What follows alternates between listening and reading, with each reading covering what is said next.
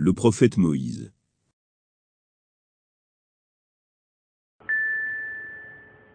De Canaan, à l'Égypte.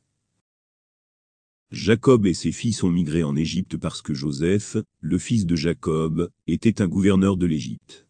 Lorsqu'ils demeuraient à Canaan, ils devaient garder leurs troupeaux, traire leurs moutons, et vendre leur laine. Tandis qu'en Égypte, même les esclaves et les serviteurs de Joseph mangeaient à leur faim et se divertissaient. Joseph a envoyé chercher Jacob et sa famille, leur demandant de quitter Canaan. Il ne pouvait pas savourer sa nourriture ou sa boisson, alors que son père et ses frères n'étaient pas avec lui. Comment pouvait-il profiter de la vie, alors qu'il était seul en Égypte? Comment pouvait-il vivre dans un palais, alors que son père et ses frères vivaient dans une petite maison à Canaan? Alors Jacob et ses fils vinrent en Égypte. Joseph les a accueillis, et fut ravi de les voir. Le peuple égyptien a également accueilli la famille de son seigneur, la famille de son noble roi. Ils aimaient cette famille noble, parce qu'ils aimaient Joseph pour sa générosité et sa bonté envers eux, et parce qu'ils voyaient qu'il était un homme compatissant qui donnait de vrais conseils. Ils ont vu que Jacob aussi, était un père noble et généreux. Jacob jouissait d'un grand respect en Égypte. Son peuple était pour lui comme ses propres fils. Ils étaient contents que Jacob et ses fils soient restés en Égypte, et l'Égypte est devenue leur patrie. Après Joseph, après un certain temps, Jacob mourut et fut enterré en Égypte. Joseph a pleuré sur lui, et le peuple égyptien aussi. C'était comme s'ils avaient perdu leur propre père. Après un certain temps, Joseph est également mort. Ce fut une journée terrible pour le peuple égyptien. Ils étaient très tristes, et l'ont pleuré pendant longtemps. Ils ont oublié leur propre chagrin dans ce chagrin plus profond. C'était comme s'ils n'avaient jamais été atteints par aucune affliction avant ce jour. Ils ont également enterré Joseph, et se sont consolés. Ils étaient tous égaux dans leur amour pour Joseph. C'était comme si chaque enfant avait perdu un père, et que chaque adulte avait perdu un frère. Ils sont allés voir les fils et les frères de Joseph pour les réconforter. Ils leur ont dit, Maître, votre perte aujourd'hui n'est pas plus grande que la nôtre. Nous avons perdu un frère compatissant, un maître miséricordieux et juste, cet homme que nous avons enterré aujourd'hui. Il est celui qui a soulagé les esclaves et éliminé l'injustice de notre pays. Il est celui qui a empêché les hauts placés de nuire aux modestes et les forts de dominer les faibles. Il est celui qui a aidé ceux qui avaient été lésés, celui qui a offert un refuge à ceux qui avaient peur et nourri ceux qui avaient faim. C'est lui qui nous a guidés vers la vérité, et nous a appelés à Allah. Avant sa venue nous étions comme des bêtes stupides, qui ne connaissaient rien d'Allah ou du monde à venir. Il est celui qui nous a aidés pendant la famine nous pouvions manger à notre faim, alors que les gens d'autres pays mouraient de faim. Nous n'oublierons jamais notre noble roi, et nous n'oublierons jamais, Seigneur, que vous êtes ses frères et les gens de sa maison. Comme notre maître était heureux le jour où tu es venu en Égypte, comme nous étions heureux de partager la joie de notre maître. Le pays est à vous, et nous nous comporterons envers vous comme nous l'avons fait, lorsque notre maître était vivant.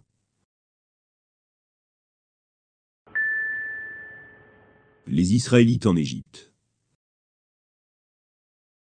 Cela dura longtemps. Les Égyptiens se sont souvenus de ce qu'ils avaient dit, et ont reconnu la vertu du peuple de Canaan, également appelés les Israélites, les gens de la noblesse et de la richesse.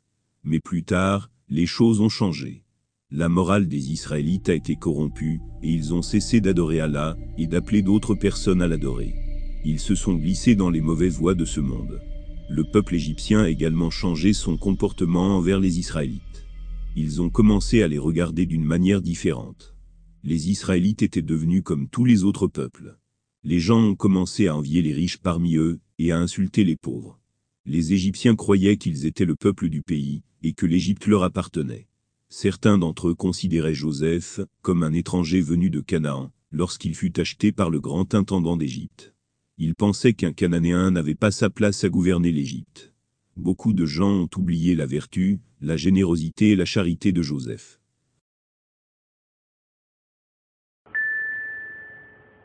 Le pharaon d'Égypte Les pharaons sont montés sur le trône d'Égypte, et ils ont porté une profonde haine envers les Israélites. Puis un homme particulièrement tyrannique est devenu le roi. Il ne savait pas que les Israélites étaient les descendants des prophètes, ni qu'ils étaient de la maison de Joseph, le plus noble roi d'Égypte il ne les considérait même pas comme des êtres humains ayant droit à la miséricorde et à la justice. Il pensait que son peuple était une race et les Israélites une autre. Pour lui, son peuple était une race royale, créée pour régner. Alors que les Israélites étaient une race d'esclaves, créée pour servir. Pharaon traitait les Israélites comme des bêtes de somme qui étaient là pour servir et n'avaient besoin que d'être nourris et abreuvés quotidiennement. C'était un tyran arrogant qui croyait que personne n'était supérieur à lui. Il ne croyait pas en Allah. Il avait l'habitude de dire Je suis votre Seigneur le plus haut. 79. 24. Il fut ébloui par son royaume, ses palais et ses abondantes provisions. Il avait l'habitude de dire Ô mon peuple, n'ai-je pas en ma possession tout le royaume d'Égypte et toutes ses rivières qui coulent à mes pieds? Ne voyez-vous donc pas? 43. 51. Il se comportait comme s'il était le successeur de Nimrod, le roi de Babylone. Il se mettait en colère s'il apprenait que n'importe qui était considéré comme supérieur à lui. Il a appelé les gens à l'adorer et à se prosterner devant lui, et ils ont obéi. Mais les Israélites ont refusé, parce qu'ils croyaient en Allah et en ses messagers, Pharaon s'est donc mis très en colère contre les Israélites. Le génocide des enfants. Un prêtre égyptien est allé voir Pharaon, et lui a dit, Un enfant naîtra parmi les Israélites entre les mains desquels ton royaume dépérira. Pharaon est devenu fou de rage. Il a ordonné à ses gardes de tuer tous les garçons nouveau-nés des Israélites. Pharaon pensait qu'il était le seigneur et le maître du peuple. Il pouvait tuer qui il voulait, et laisser vivre qui il voulait. Il était tel un propriétaire de moutons, qui pense qu'il peut tuer ou laisser vivre n'importe lequel de ses moutons suivant son humeur. Les gardes fouillaient dans toute l'Égypte. Chaque fois qu'ils apprenaient qu'un enfant mâle était né parmi les Israélites, ils le saisissaient et le tuaient. Les loups vivant dans les bois, les serpents et les scorpions vivant dans le désert étaient ignorés en sécurité. Mais aucun garçon nouveau-né parmi les Israélites n'a été autorisé à vivre dans le royaume de Pharaon. Des milliers d'enfants ont été tués devant leur mère et leur père. Le jour où un enfant mâle naissait chez les Israélites était un jour de chagrin et de pleurs. C'était comme un jour de funérailles, un jour de chagrin. Parfois, des centaines d'enfants ont été tués le même jour. Pharaon avait réparti ses sujets en castes, opprimant le groupe le plus faible dont il avait ordonné que les filles soient égorgées, seules les filles devant être épargnées. Il faisait certes partie des corrupteurs. 28.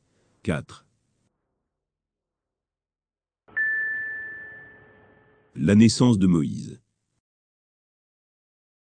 Mais Allah voulut que ce dont Pharaon craignait avait été averti, se produise. L'enfant qu'Allah avait destiné à détruire le royaume de Pharaon, mais également à faire sortir les gens des ténèbres à la lumière, et de l'idolâtrie à l'adoration d'Allah, était né. Malgré les efforts de Pharaon et de ses armées, Moïse, fils de Amram est né, et a survécu. Dans le Nil. La mère de Moïse avait peur pour son précieux fils. Comment pouvait-elle le secourir, quand les ennemis des enfants le cherchaient? Comment pouvait-elle s'empêcher d'avoir peur, alors que les gardes avaient arraché des dizaines d'enfants à leur mère? Que pouvait-elle faire? Où pouvait-elle cacher son enfant chéri, alors que les gardes avaient la vue perçante des corbeaux et l'odorat vif des fourmis? Puis Allah aida la mère de Moïse, et lui inspira l'idée de le mettre dans un récipient, et de le faire flotter sur le Nil. Gloire à Allah! Comment une mère au cœur tendre pourrait-elle mettre son enfant dans un récipient, puis le laisser dans le Nil? Qui nourrirait l'enfant dans le récipient? Comment s'assurer qu'il pourrait respirer correctement? La mère de Moïse a pensé à tout cela, mais elle a quand même mis sa confiance en Allah, et s'est appuyée sur la protection d'Allah. Sa maison n'était pas en mesure de protéger l'enfant plus que le récipient. Il y avait des gardes partout, cherchant les nouveau-nés. La mère de Moïse fit ce qu'Allah lui avait ordonné de faire et mit son bel enfant dans un récipient et le poussa dans l'eau du Nil. Elle était anxieuse, mais ensuite elle se calma en raison de sa confiance en Allah. Nous avons inspiré à la mère de Moïse. Allez ton nouveau-né. Si tu crains pour sa vie, dépose-le à la surface du Nil, sans avoir peur, et sans t'affliger, car nous allons te le rendre, et en faire l'un de nos messagers. 28, 7. dans le palais de Pharaon. Pharaon avait de nombreux palais sur les rives du Nil. Il avait l'habitude de visiter ces palais, et se promenait parfois le long des rives du fleuve. Un jour, Pharaon et la reine d'Égypte marchaient le long de la rive du fleuve, lorsqu'ils remarquèrent qu'un récipient était emporté par le courant. Mon seigneur, Vois-tu cette caisse? Comment peut-il y avoir une caisse dans le Nil? C'est un morceau de bois qui est tombé dans la rivière. Non, monseigneur, c'est une caisse. La caisse s'est approchée, et les gens ont dit. Oui, c'est ça. C'est une caisse. Le roi ordonna à l'un de ses serviteurs. Va et prends cette caisse. Le serviteur a apporté le récipient au roi. Ils l'ont ouvert, et à l'intérieur, ils ont trouvé un beau garçon souriant. Tout le monde était étonné. Il voulait le tenir et le regarder. Même Pharaon a été étonné, et l'a regardé fixement. L'un des serviteurs a dit, C'est un enfant israélite. Le souverain doit le tuer. Quand la reine a vu l'enfant, l'amour a rempli son cœur, et elle l'a serré contre sa poitrine, et l'a embrassé. Elle a supplié le roi pour lui. Cet enfant fera notre joie. Ne le tuez pas. Il nous sera peut-être utile, ou alors pourrons-nous l'adopter. 28. 9. Alors Moïse fils de Amram entra dans le palais de Pharaon. Il a survécu malgré Pharaon et ses gardes. Les gardes n'avaient pas été guidés vers cet enfant israélite.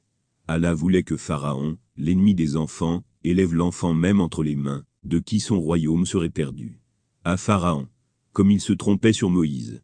Son ministre, Aman, et ses armées étaient également dans l'erreur. La famille de Pharaon découvrit alors, et recueillit celui qui allait devenir son ennemi, et provoquer son affliction. Pharaon, Aman et leurs armées vivaient dans le péché. 28. 8. Qui va allaiter l'enfant? L'enfant est devenu la nouvelle attraction du palais. Tout le monde est venu le regarder, et l'a embrassé. Tout le monde l'aimait, et en faisait l'éloge, parce que la reine l'aimait, et en faisait elle-même l'éloge. Comment les dames du palais pouvaient-elles ne pas l'aimer? Comment les serviteurs du palais pouvaient-ils ne pas l'aimer? Tout le monde l'a tenu, et l'a embrassé, parce qu'il était si beau. La reine a cherché une nourrice, pour allaiter l'enfant. Une nourrice est venue, et a pris l'enfant, mais il a refusé de prendre son lait a pleuré. La reine en sollicita une seconde qui est venue prendre l'enfant. Encore une fois, l'enfant a refusé à pleurer. Il y en a eu une troisième, une quatrième et une cinquième, mais à chaque fois, l'enfant pleurait et refusait leur lait. Comme c'est déroutant. Pourquoi l'enfant refusait-il de se nourrir? Les gouvernantes se sont efforcées de donner leur lait à l'enfant. Elles voulaient rendre la reine heureuse et espéraient gagner une récompense auprès d'elle. Mais Allah avait rendu ses gouvernantes non convenables à lui.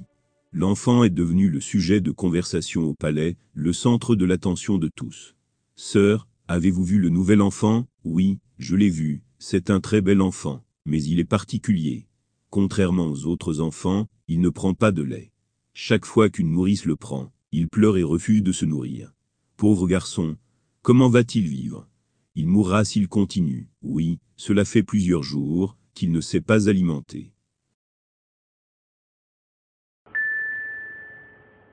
Dans les bras de sa mère. La mère aimante de Moïse a dit à sa fille, Va voir si ton frère est vivant. Allah m'a promis que l'enfant me serait rendu, et qu'il le protégerait. La sœur de Moïse est allée chercher son frère. Elle a entendu parler d'un bel enfant dans le palais du roi. Elle est allée au palais, et a écouté les femmes. Est-ce que la nourrice que la reine a fait venir d'Assouan est venue Oui, madame, mais l'enfant l'a refusé, et n'a pas pris de son lait. Bonté, qu'est-ce qui ne va pas avec cet enfant? C'est la sixième personne que la reine a essayé. Oui, et tout le monde s'accorde sur le fait que cette nourrice est très correcte, et que tous les enfants lui prennent du lait. La sœur de Moïse a entendu ce qui a été dit, puis elle a dit d'une manière polie et amicale. Je connais une femme dans la ville. L'enfant acceptera certainement du lait d'elle. Une femme a répondu. Je ne le crois pas. Nous avons essayé six nourrices, mais l'enfant les a toutes refusées. Une autre femme demanda. Pourquoi n'essayons-nous pas une septième? Pourquoi pas? La nouvelle est parvenue à la reine. Elle a convoqué la jeune fille et a dit Va et amène cette femme. La mère de Moïse est venue. Une servante lui a donné Moïse. L'enfant s'est accroché à elle et a commencé à accepter son lait, comme s'il avait été avec elle depuis sa naissance. Comment aurait-il pu ne pas l'accepter, vu qu'elle était sa propre mère aimante? Comment pouvait-il ne pas vouloir le lait de sa propre mère, alors qu'il avait faim depuis trois jours La reine et les gens du palais ont été émerveillés. Pharaon était mal à l'aise. Il a dit, Pourquoi l'enfant a-t-il accepté cette femme? Est-elle sa vraie mère? La mère de Moïse a déclaré, Mon Seigneur, je suis une femme avec une bonne fragrance, la fragrance du lait, que chaque enfant accepte. Pharaon était satisfait de sa réponse, et lui a payé un salaire. La mère de Moïse est ensuite rentrée à la maison, avec Moïse dans ses bras. Nous l'avons ainsi rendu à sa mère, afin qu'elle puisse se consoler, et se réjouir de sa présence, et qu'elle sache que la promesse d'Allah s'accomplit toujours, bien que la plupart des hommes n'en soient pas conscients. 28. 13. Retour au palais de Pharaon. Après que Moïse ait été sevré, quand il n'a plus eu besoin du lait de sa mère, elle l'a ramené au palais. Moïse a grandi dans le palais du roi, en tant que prince. C'est ainsi que la crainte des rois et des riches a été retirée de son cœur. Il a vu de ses propres yeux le luxe dont jouissait Pharaon et sa famille, et comment les Israélites étaient opprimés pour ce luxe. Il a également vu comment les Israélites ont eu faim pour que les animaux de Pharaon puissent manger. Il a vu comment les Israélites étaient obligés de travailler comme des bêtes. Comment ils étaient rudoyés et humiliés avec le pire des traitements. Moïse a observé ces choses, tous les jours, et est resté silencieux. Mais ces observations ont irrité Moïse. Comment ne pouvait-il pas ressentir de la colère face à l'abaissement de son peuple et de sa famille, alors qu'ils étaient fils de prophètes et fils de noblesse? Qu'est-ce que les Israélites avaient fait de mal? Le fait qu'ils n'étaient pas de la même ethnie que Pharaon, mais originaires de Canaan, n'était pas une faute. Le coup fatal. Moïse est devenu un jeune homme fort, et Allah lui a donné la sagesse et la connaissance. Moïse détestait l'injustice. Il favorisait et prenait parti pour les faibles, et ceux qui avaient été lésés. Chaque prophète est comme ça. Un jour, Moïse entra dans la ville de Pharaon, où les gens étaient occupés à travailler, ou à s'amuser. Il y trouva deux hommes se battant, l'un était des Israélites et l'autre de l'ethnie de Pharaon, leurs ennemis. L'Israélite a interpellé Moïse afin de l'aider. Moïse, essayant d'empêcher les deux hommes de se battre, frappa l'Égyptien. Celui-ci décéda. Moïse était rempli de regrets, sachant que tout cela avait été l'œuvre de Chétan. Il s'est tourné vers Allah dans le repentir. C'est la voix de tous les prophètes. Il a dit, c'est certainement une œuvre de Chétan. C'est un ennemi qui égare les hommes d'une façon évidente. 28. 15. Moïse n'avait pas voulu tuer l'Égyptien. Il a loué Allah et a dit, Seigneur, en reconnaissance de tes bienfaits, jamais plus je n'apporterai mon soutien aux criminels. 28. 17. L'homme mort était l'un des serviteurs de Pharaon, et les gardes cherchaient son meurtrier. Moïse était craintif et vigilant, ne sachant pas quand les gardes de Pharaon viendraient le chercher. Il craignait d'être attrapé et emmené devant le tyran. L'homme mort est devenu le sujet de conversation de la ville. Tout le monde en parlait, mais personne ne savait qui l'avait tué. Seul Moïse et l'Israélite savaient qui l'avait fait. Pharaon était furieux de la mort de son serviteur, et dit à ses gardes qu'il devait trouver l'homme responsable de cela. Le secret révélé. Le jour suivant, Moïse revit le même Israélite dans une bagarre avec un autre Égyptien. L'Israélite réclamait de nouveau son aide à grands cris. Moïse lui rétorqua. Tu es un égaré manifeste. 28. 18. Tu es ici, toujours en train de te battre, et de te quereller avec les gens. Devrais-je t'aider à nouveau? Tu es clairement une personne querelleuse. De nouveau, Moïse souhaitait arrêter les deux hommes qui se battaient, et se dirigea vers eux. Cependant, l'Israélite, voyant la colère de Moïse, et s'entendant lui-même blâmer, eut peur que Moïse soit sur le point de le frapper, comme il avait frappé l'Égyptien la veille. Alors il s'exclama. Veux-tu, Moïse, me tuer comme tu as provoqué hier la mort d'un homme? 28. 19. Puis l'Égyptien s'est enfui pour en avertir les gardes. Lorsque la nouvelle parvint à Pharaon, il se mit en colère et déclara. Est-ce le garçon qui était notre enfant adoptif dans le palais, l'enfant qui a été amené par la reine? Moïse n'avait pas voulu tuer l'Égyptien. Cependant, Pharaon et ses gardes n'en tenèrent pas compte, et n'acceptèrent aucune excuse de Moïse. Allah voulait sauver Moïse du mal de Pharaon, et de ses gardes. Allah avait décrété que Pharaon perdrait son royaume, et les Israélites seraient sauvés, par l'intermédiaire de Moïse. Allah avait décrété que Moïse ferait sortir les gens de l'adoration des créatures vers l'adoration d'Allah, le Créateur.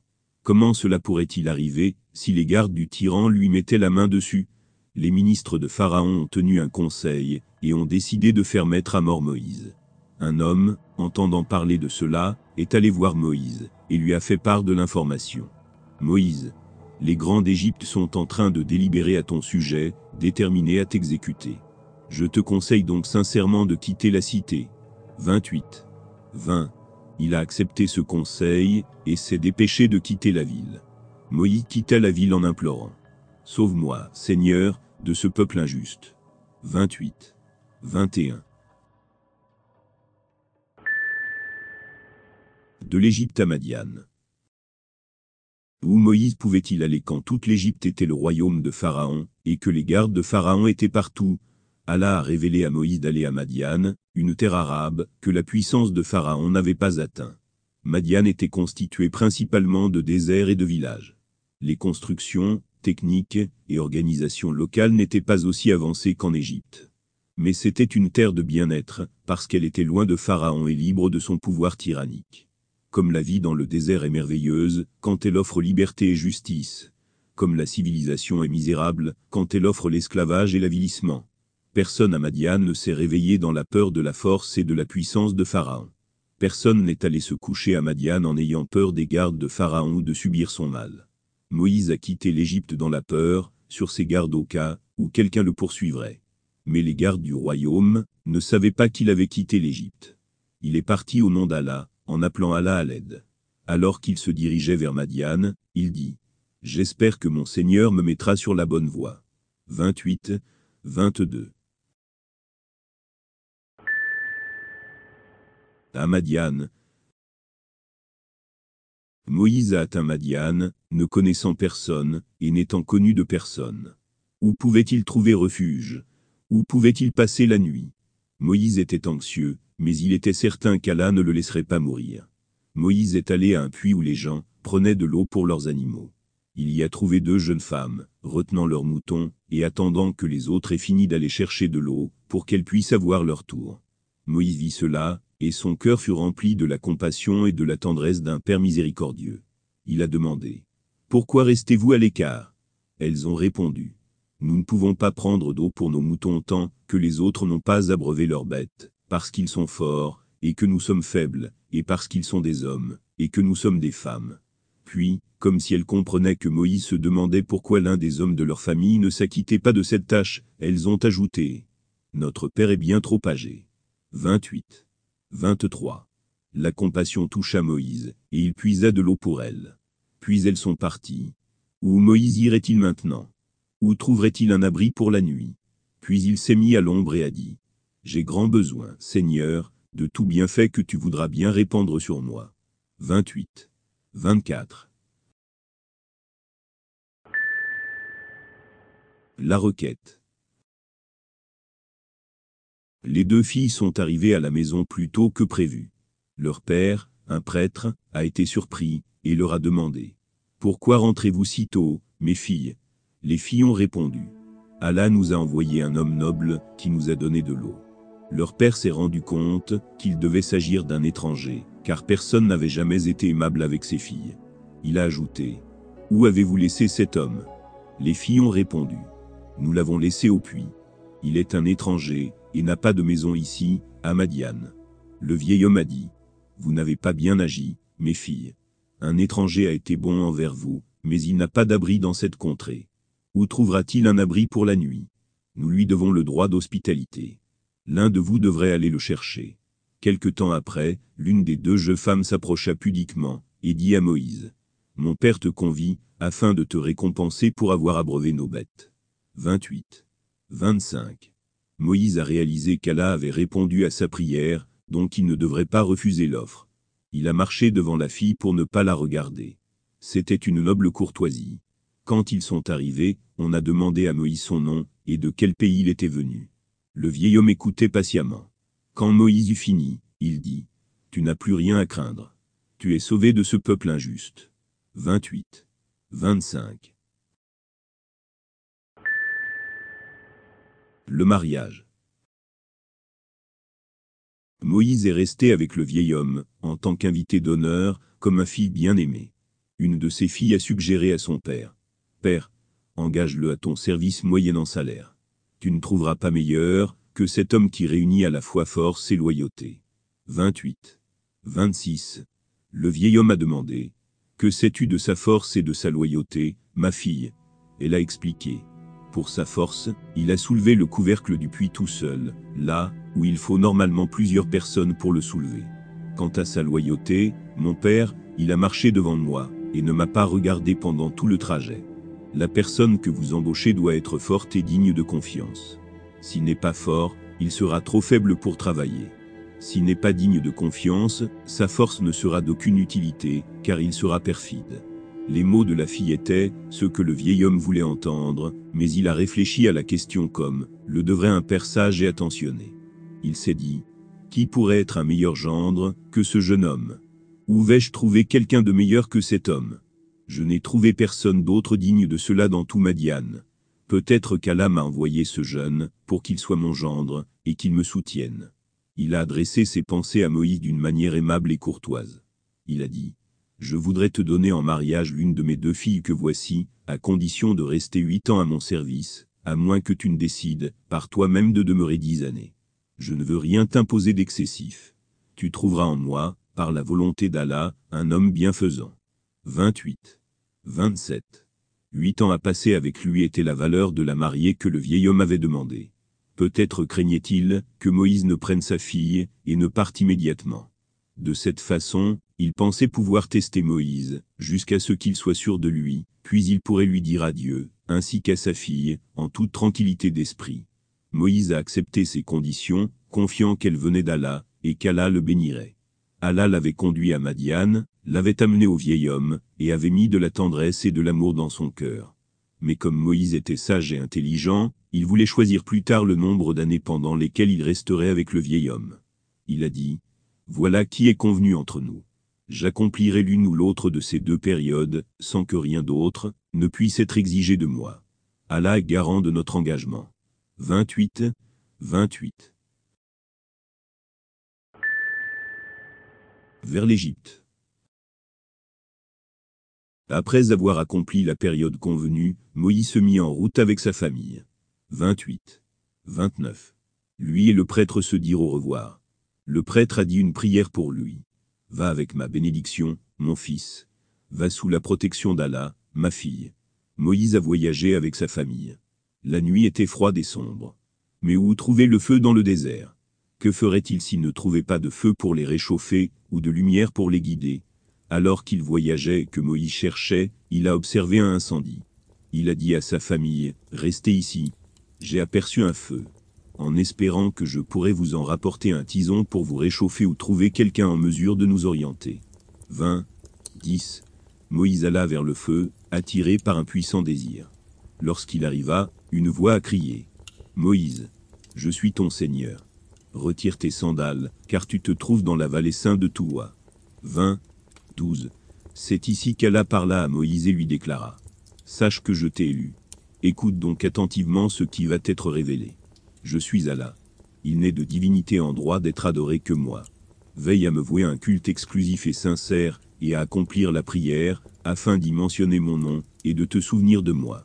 L'heure, que j'ai failli dissimuler aux hommes, sonnera inéluctablement afin que chaque être soit rétribué selon ses œuvres. 20. De 13 à 15. Moïse portait un bâton qui avait divers usages. Allah l'exalté a dit, Que tiens-tu dans la main droite? Moïse 20. 17. Moïse a répondu simplement. C'est mon bâton. Ensuite Moïse a commencé à énumérer les utilisations de ce bâton, parce qu'il souhaitait s'entretenir avec Allah plus longtemps.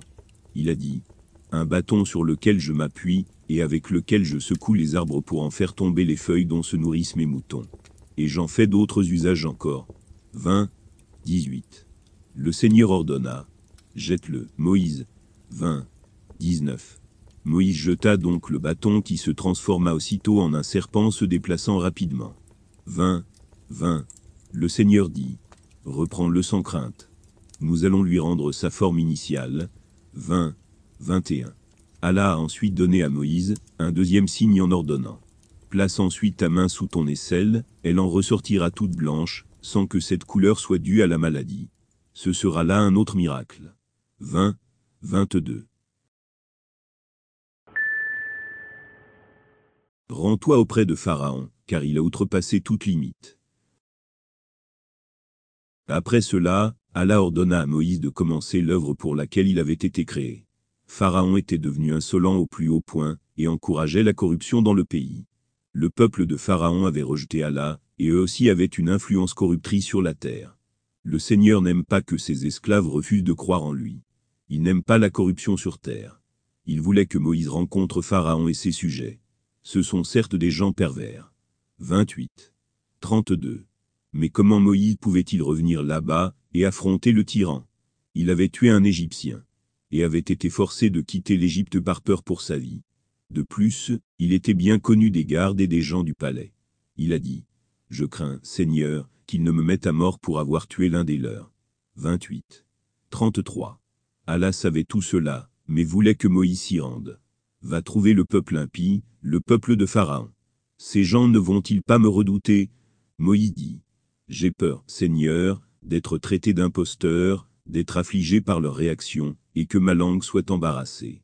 Veuille donc associer Aaron à ma mission pour m'aider. Je crains aussi qu'ils ne cherchent à me tuer pour une faute qu'ils ont à me reprocher. Le Seigneur dit, Il n'en sera rien. Allez tous deux, assister de nos signes. Nous sommes avec vous et nous écoutons. Allez trouver Pharaon et dites-lui que vous êtes envoyé par le Seigneur de la création, et qu'il doit laisser partir avec vous les enfants d'Israël. 26 de 10 à 17. Allah a conseillé à Moïse et à Aaron d'être doux et aimables avec Pharaon. Allah aime la courtoisie envers ses ennemis pendant un certain temps, afin qu'ils puissent réformer. Adressez-lui des paroles bienveillantes, qui l'inciteront peut-être à réfléchir, ou à craindre son Seigneur. 20. 44. Devant Pharaon.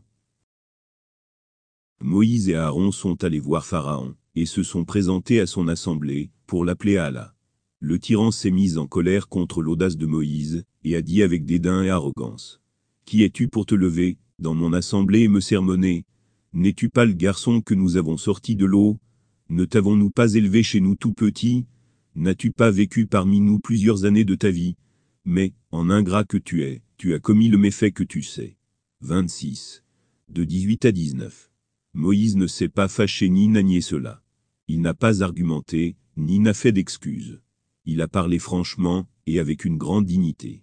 Il a dit, En effet, au moment où je l'ai commis, j'étais encore ignorant. Craignant vos représailles, j'ai pris la fuite. Mon Seigneur m'a alors fait don de la sagesse, et m'a choisi pour être l'un de ses messagers. 26. De 20 à 21. Moïse continua. Pharaon, tu m'as fait grâce, en ce que tu m'as accueilli mais tu ne vois pas pourquoi je suis tombé entre tes mains, ni pourquoi tu as pu m'élever. Si tu n'avais pas donné l'ordre de tuer les enfants, ma mère ne m'aurait pas mis dans le Nil, et je ne me serais pas retrouvé entre tes mains. Est-ce alors une bénédiction dont il faut se souvenir? Bénédiction qui doit être pesée face au poids de ton injustice et ta cruauté. Tu as traité les individus de mon peuple comme s'ils étaient des bêtes de somme. Tu les as traités comme des chiens. Tu leur as infligé une torture terrible. Comment peux-tu me rappeler cette faveur, alors que tu as réduit en esclavage les fils d'Israël? 26. 22. Alors quelle vertu peux-tu clamer, pour toi-même dans le fait de t'être occupé d'un de leurs enfants? Tu ne l'as fait que par ignorance et par erreur. L'appel à Allah. Pharaon était sans voix. Il a essayé de s'en sortir en demandant. Qui est donc, ce Seigneur de la création? Moïse répondit, Le Seigneur des cieux, de la terre, et de ce qui se trouve entre eux, pour peu que vous en ayez la certitude. 26. De 23 à 24. Pharaon fut irrité par la réponse de Moïse, et voulut provoquer les gens de son assemblée contre lui. Alors il dit à ceux qui l'entouraient, Avez-vous bien entendu? 26. 25. Moïse poursuivit, Il est votre Seigneur, et celui de vos ancêtres les plus éloignés. 26. 26. Pharaon n'a pas pu contenir sa colère. Il s'exclama. Ce messager qui vous est envoyé a perdu toute raison. 26. 27. Moïse qui n'avait toujours pas cessé de parler reprit. Il est le Seigneur du levant, du couchant et de ce qui se trouve entre eux, si vous êtes en mesure de comprendre. 26. 28. Pharaon voulut détourner l'attention de Moïse de cet argument, qui lui était si difficile. Pour provoquer la colère de son assemblée, il demanda à Moïse. Qu'en est-il alors des générations passées? 20, 51. Sa pensée était. Si Moïse dit que les ancêtres connaissaient la vérité, alors je répliquerai. Ils ont eux aussi adoré les idoles. Si Moïse dit qu'ils étaient égarés et insensés, les gens de l'assemblée se mettront en colère et diront. Moïse a maudit nos ancêtres. Mais Moïse était plus intelligent que Pharaon. Il possédait une lumière de son Seigneur. Il a dit. Leurs œuvres sont consignées dans un livre auprès de mon Seigneur, qui n'est sujet ni à l'oubli, ni à l'erreur. 20. 52. Alors Moïse poursuivit en disant, ce que Pharaon avait essayé d'éviter d'entendre, et d'empêcher les autres d'entendre. Il continua en disant, Mon Seigneur n'est sujet ni à l'oubli, ni à l'erreur. C'est lui qui, pour vous, a fait de la terre une vaste étendue où il a tracé des routes que vous pouvez aisément emprunter, et qui fait descendre du ciel une eau par laquelle il fait pousser une végétation diverse et variée. 20. De 52 à 53. Pharaon était confus. Il ne savait pas quoi dire. Puis il a essayé d'effrayer Moïse. Il le menaça. Si tu adoptes une autre divinité que moi, je te ferai jeter en prison.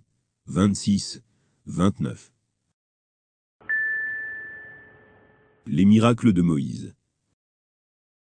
Quand Pharaon eut épuisé toutes ses contre-argumentations, Moïse voulut le frapper avec les ressources qu'Allah avait mis à sa disposition. Il dit, Même si je t'apportais une preuve irréfutable, 26, 30. Pharaon répondit, Apporte-la donc, si ce que tu dis est vrai. 26. 31. Moïse jeta alors son bâton, qui se transforma manifestement en un serpent immense. Et il retira sa main de sa tunique qui apparut toute blanche à ceux qui regardaient. 26. De 32 à 33. Pharaon n'a rien trouvé d'autre à dire à son assemblée que Voilà un habile magicien. 26. 34. Les notables de l'assemblée étaient d'accord avec lui. Ils ont dit c'est un magicien manifeste. Moïse répliqua. Décrivez-vous ces miracles produits sous vos yeux comme de la magie. Comment pourrait-il s'agir de magie, alors que je sais parfaitement que les magiciens courent à leur perte? 10. 77. Alors les notables proches de Pharaon utilisèrent leur dernier argument contre Moïse. Ils dirent Es-tu venu pour nous détourner du culte que nous avons hérité de nos ancêtres et pour vous arroger, tous deux, l'autorité dans le pays? Jamais nous vous croirons. 10. 78. Ensuite, Pharaon a essayé d'alarmer l'assemblée à propos de Moïse. Il a dit, Il cherche, par ses artifices, à vous chasser de votre pays. Que proposez-vous donc? 26. 35. L'assemblée suggéra alors au roi de rassembler les meilleurs magiciens de son royaume, et d'utiliser leur magie contre Moïse. Le souverain a accepté. Une annonce a été faite dans tout le royaume. Quiconque connaissait la magie devait se présenter à la cour du Pharaon. Des magiciens sont venus de tous les coins du royaume pour se rassembler. Le jour de la fête a été fixé comme date du défi. On fit cette proclamation à la population.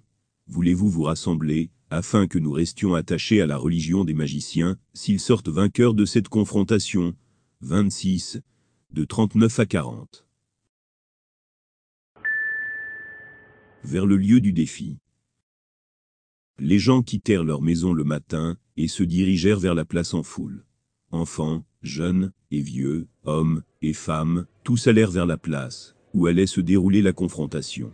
Seuls les malades et les personnes très âgées sont restés chez eux. Tous dont on parlait étaient de magie et des noms de magiciens. Les grands magiciens de telle ou telle contrée sont-ils venus? Qui pensez-vous capable de gagner? L'Égypte met en avant ses meilleurs magiciens. Pensez-vous que n'importe qui peut les battre? Comment Moïse et son frère peuvent-ils les battre? Où ont-ils appris la magie? Il a grandi dans le palais du roi, et il a quitté l'Égypte dans la peur pour sa vie, puis il a passé quelques années à Madian. Alors, où a-t-il appris la magie? En Égypte? Ce n'est pas possible. À Madian Nous n'avons pas entendu dire qu'il possède ce type de connaissances là-bas. Les Israélites sont venus, déchirés entre l'espoir et le désespoir, peut-être plus dans un état de désespoir, en disant Qu'Allah fasse miséricorde aux descendants d'Amram. Qu'Allah aide les Israélites.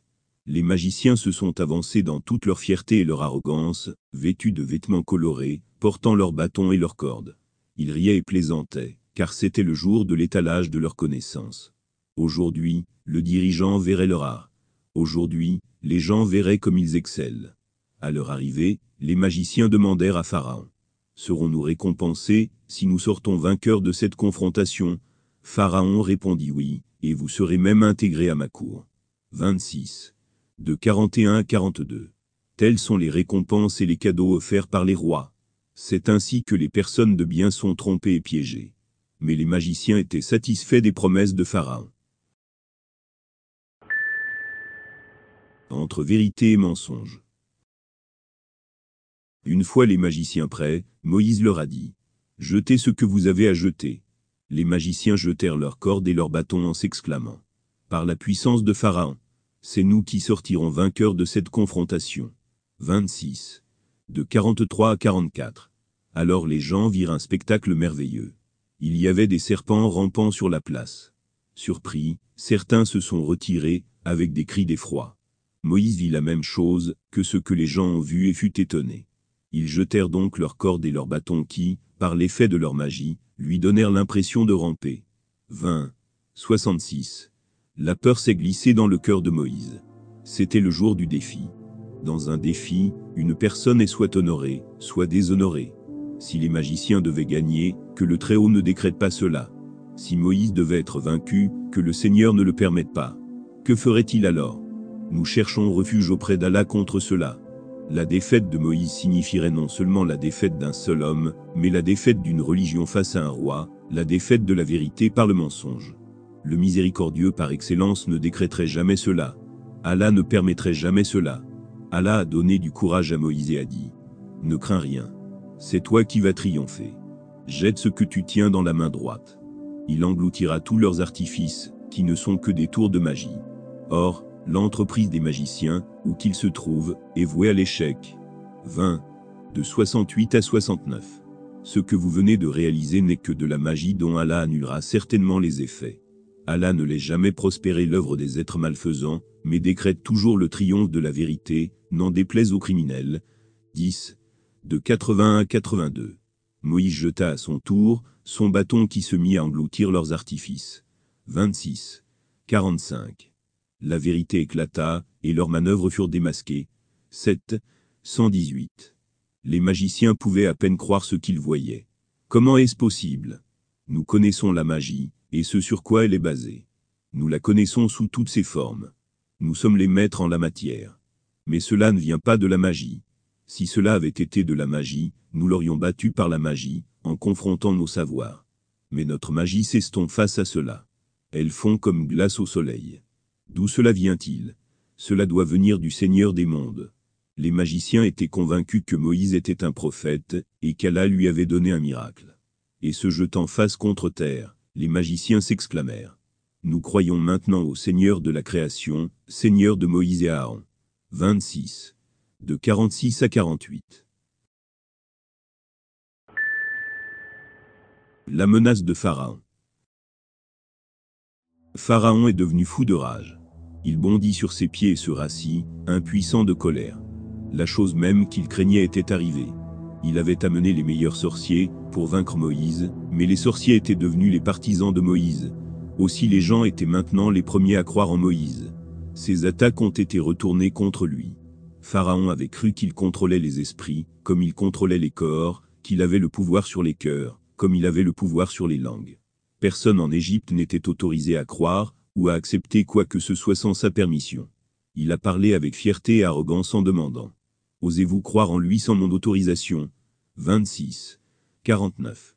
Pharaon lança alors une autre invective, en déclarant Voici certainement votre maître, qui vous a initié à la magie. 26. 49. Puis il les attaqua de nouveau, les accusant de complot. Voilà un complot tramé par vous, dans la cité pour en chasser ses habitants. Vous saurez bientôt ce qui vous attend. 7. 123. Puis il les invectiva une dernière fois en usant du dernier recours qu'il possédait, en tant que souverain terrestre. Il a dit, Je vous ferai couper les mains et les jambes opposées, puis vous ferez tous crucifiés. 26. 49. Ces croyants rencontrèrent toutes les attaques de Pharaon, avec le bouclier de la croyance et de la patience. Ils ont répondu, Qu'importe puisque nous ferons retour à notre Seigneur qui, nous l'espérons, nous pardonnera nos péchés, pour avoir été les premiers à embrasser la foi. 26. De 50 à 51. Ils ont parlé avec une ferme conviction. Nous proclamons notre foi en notre Seigneur dans l'espoir qu'il nous pardonne nos erreurs et la pratique de la magie à laquelle tu nous as contraints. La récompense d'Allah est meilleure et plus durable. Quiconque comparaîtra, chargé de crimes, devant son Seigneur est voué à la géhenne où il n'y aura pour lui ni mort à même de le délivrer de ses souffrances, ni vie véritable. Quant à celui qui comparaîtra devant lui, en croyant sincère ayant accompli le bien sur terre, il sera élevé au plus haut degré, et admis dans les jardins d'Éden traversés de rivières, où il demeurera pour l'éternité. Telle est la récompense, de qui s'est purifié de la mécréance et des péchés. 20. De 73 à 6. La folie de Pharaon. Pharaon était profondément anxieux à cause de Moïse. Il a passé des nuits blanches, incapable même de profiter de sa nourriture ou de sa boisson. D'autres personnes l'ont également provoqué, et il s'est encore plus mis en colère. Ils ont dit, Vas-tu laisser Moïse, et son peuple corrompre le pays, et délaisser ton culte, et celui de tes divinités? Il répondit, Nous allons, au contraire, massacrer leurs fils, et n'épargner que leurs filles. Ils sont en effet sous notre domination, et à notre merci. 7. 127. Soucieux d'empêcher les Israélites et les Égyptiens de croire en Moïse, Pharaon proclama. Mon peuple, ne suis-je pas maître du royaume d'Égypte avec tous ces canaux qui coulent à mes pieds? Ne voyez-vous donc pas? Ne suis-je pas meilleur que cet être méprisable qui sait à peine s'exprimer? 43. De 51 à 52. Pharaon dit alors, avec un grand sang-froid. Ô vous, assemblée de notables, je ne vous connais pas d'autre Dieu que moi. 28. 38. C'était comme s'il avait profondément réfléchi à la question, et offrait de bons conseils à son peuple. Il a poursuivi en disant, Aman, fais cuire des briques d'argile au moyen desquelles tu feras bâtir une tour qui me permettra de monter voir le Dieu de Moïse, que je tiens néanmoins pour un menteur. 28. 38. Aman a allumé un feu, pour cuire l'argile. Il a construit une tour, mais jusqu'à quelle hauteur? Aman s'est lassé, et les ouvriers se sont lassés. Pharaon n'a pas pu construire assez haut pour atteindre les nuages, sans parler de la lune, ou encore du soleil, ou bien même des étoiles dans le ciel. Pharaon était déçu et honteux.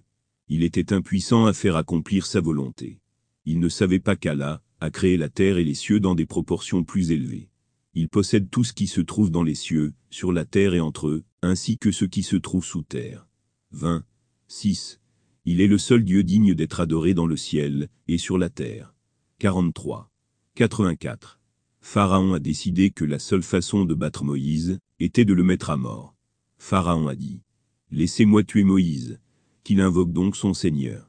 J'ai bien peur en effet qu'il ne corrompe votre religion ou ne répande le mal dans le pays. 40. 26. Un croyant du peuple de Pharaon. Alors que Pharaon complotait pour éliminer Moïse, un certain homme, un croyant parmi l'entourage de Pharaon, qui avait gardé sa croyance cachée, a dit Allez-vous tuer un homme simplement parce qu'il affirme que son Seigneur est Allah, alors qu'il vous a apporté de la part de votre Seigneur toutes les preuves de sa sincérité? 40. 28. Cet homme a alors ajouté Pourquoi t'opposes-tu à Moïse, et cherches-tu à lui faire du mal? Si tu ne le crois pas, alors laisse-le simplement suivre son chemin. S'il ment, il subira lui-même les conséquences de son mensonge. 40. 28. Si vous lui faites du mal, et l'attaquez et qu'il s'avère être vraiment un prophète, alors le malheur vous tombera dessus. S'il dit la vérité, alors vous subirez une partie du châtiment, dont il vous a menacé. 40. 28. Mes frères, ne vous laissez pas éblouir par votre royaume. Ne soyez pas éblouis par votre force et vos armées. Mon peuple, nous détenons aujourd'hui le pouvoir dans ce pays, qui nous est totalement soumis. Mais qui pourrait nous protéger du châtiment d'Allah s'il devait s'abattre sur nous? 40. 29. La réponse de Pharaon fut Je ne vous recommande que ce que j'estime bénéfique pour vous et vous indique seulement la meilleure décision à prendre. 40. 29 le croyant a voulu avertir son peuple d'un châtiment terrible, et du sort de ceux qui sont injustes. À l'image du peuple de Noé, des Ahad, des Tamoud et des nations qui vécurent après eux.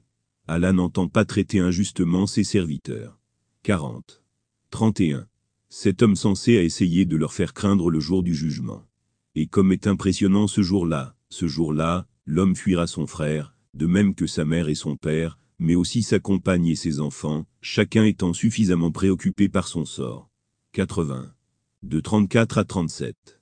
Les amis les plus intimes seront, ce jour-là, les pires ennemis, excepté ceux qui auront vécu dans la piété. 43. 67. Nul ne pourra se prévaloir de ses liens de parenté et nul ne sera sollicité. 23. 101. Le jour où le roi suprême annoncera. Qui dispose aujourd'hui de l'autorité suprême Allah, l'unique qui a soumis l'ensemble de la création à son pouvoir. 40. 16. Le jour où les gens seront affolés, crieront et s'appelleront les uns les autres. Le jour où ils n'auront aucun protecteur contre Allah. Le croyant reprit.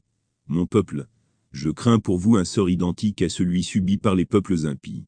40. 33. Il a continué. Allah vous a donné une bénédiction, mais vous n'avez pas reconnu l'excellence de celle-ci, ni ne l'avez appréciée, comme elle aurait dû l'être, jusqu'à ce que cette bénédiction disparaisse. Puis vous l'avez regrettée. C'était le cas avec le prophète Joseph, que la paix et la bénédiction d'Allah soient sur lui, que vous n'avez pas reconnu, et dont vous n'avez pas estimé la juste valeur. Mais quand il est mort, vous avez dit, Gloire à Allah, il n'y aura jamais un prophète comme Joseph. Il n'y aura jamais un roi comme Joseph. Il n'y aura jamais un homme comme Joseph. Qui aurons-nous pour prophète après lui? Qui sera tel que lui? Personne. Il n'y aura jamais personne comme lui. Joseph vous avait apporté des preuves parfaitement claires, dont vous n'avez cessé de douter. Puis, à sa mort, vous avez prétendu qu'Allah n'enverrait plus jamais de messagers. 40. 34. C'est ainsi que vous vous comporterez avec ce prophète. Et une fois de plus, vous le regretterez. Les bons conseils de l'homme.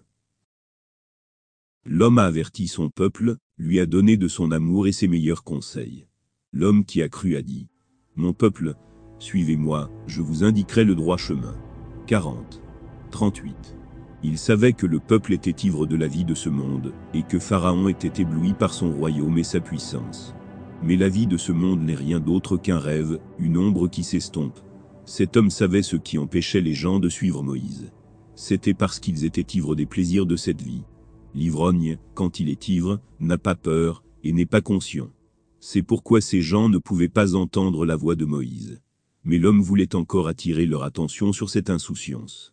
Il a ajouté, Mon peuple, cette vie n'est que jouissance éphémère. Seule la demeure de l'au-delà est éternelle. 40. 39.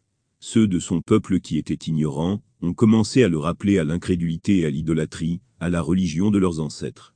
Quand il leur a dit, Venez à là, ils ont dit, Retourne à la religion de tes ancêtres. Ils ont tellement insisté, qu'il leur a dit, Oh, mon peuple, mon peuple.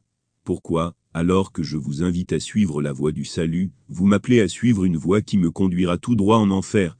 Vous m'appelez à renier Allah en lui associant des divinités, dont je n'ai aucune connaissance, alors que moi-même, je vous invite à vous tourner vers le Tout-Puissant, le Tout-Clément. 40. De 41 à 42. Il leur demanda. Quel prophète est venu de vos dieux? Quel livre a été envoyé? Qui vous a appelé à ce que vous croyez Ce ne sont là que des noms sans réalité que vous, et vos ancêtres avaient inventé sans vous fonder sur la moindre preuve révélée par Allah. 53. 23. Ce sont les messagers d'Allah qui appellent à Allah. Parmi eux se trouvait Abraham, que la paix soit sur lui, et Joseph. Et Moïse est le prophète d'Allah. Il y a un signe d'Allah en toute chose, un appel vers lui en tout lieu. Nul doute que ce à quoi vous m'invitez, ne répondra à aucun appel, ni en ce bas monde ni dans l'autre. 40. 43. Lorsque l'homme désespéra de les guider, et fut exaspéré par leurs bêtises, il les quitta en disant Vous vous souviendrez un jour de mes paroles. Je m'en remets entièrement à Allah, qui connaît parfaitement ses serviteurs. 40. 44. Le peuple de Pharaon se fâcha et voulut le tuer, mais Allah le protégea, et détruisit ses ennemis. Allah mit se croyant à l'abri de leurs intentions criminelles, tandis que Pharaon et ses sujets furent cernés par le plus affreux des châtiments. 40. 45. L'épouse de Pharaon. Pharaon croyait qu'il était le maître de l'esprit des gens de la même manière qu'il l'était de leur corps. Il croyait qu'il avait le pouvoir sur le cœur des gens, comme il avait le pouvoir sur leur langue. Personne en Égypte n'était autorisé à croire quoi que ce soit, ou à accepter quoi que ce soit sans sa permission. Quand quelqu'un croyait en Moïse, même dans la partie la plus éloignée de son royaume, Pharaon devenait furieux. Il sautait sur ses pieds, et s'asseyait à nouveau, tonnait et enrageait. Il disait, Comment peut-il croire en Moïse, avant que je lui ai donné la permission? Il vit confortablement dans mon royaume, et maintenant il se rebelle contre moi. Il consomme ma provision, et maintenant il m'est. J'ai un meilleur droit sur chaque homme en Égypte que l'homme lui-même. Pharaon a oublié qu'il vivait confortablement dans le royaume d'Allah, et pourtant il s'est rebellé contre lui.